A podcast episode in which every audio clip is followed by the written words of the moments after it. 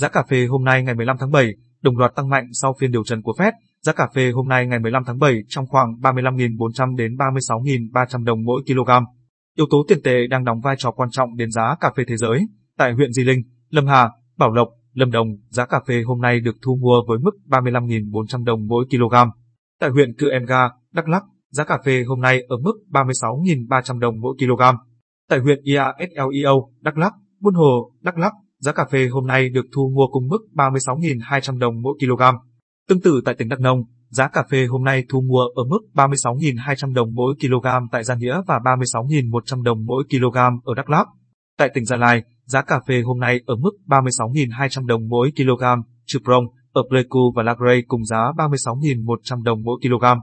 Còn giá cà phê hôm nay tại tỉnh Con Tum được thu mua với mức 36.200 đồng mỗi kg. Sáng nay, giá cà phê tại các vùng trồng trọng điểm tăng theo giá Robusta thế giới. Tăng 44 USD mỗi tấn ở mức 1.756 USD mỗi tấn.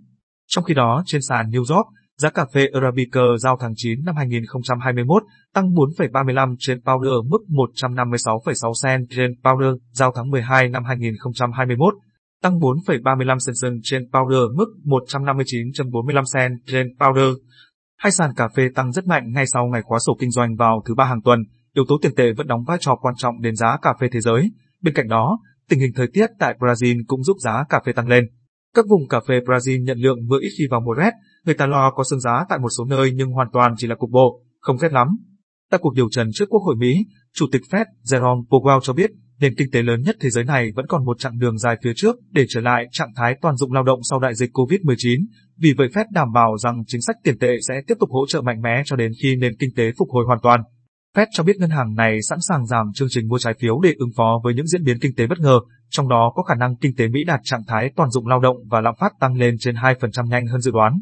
Kinh tế Mỹ đã mất hơn 20 triệu việc làm trong năm ngoái do dịch COVID-19 và vẫn chưa khôi phục được 6,8 triệu việc làm trong số đó. Các nhà hoạch định chính sách đã nhấn mạnh rằng họ sẽ chờ cho đến khi có nhiều cải thiện hơn nữa mới hành động. Sau động thái trên, chỉ số DXY giảm mạnh đẩy giá cà phê thế giới tăng tốt trong phiên vừa qua. Cấu trúc phát giá trên sàn London vẫn còn nhưng biên độ đã được có lại.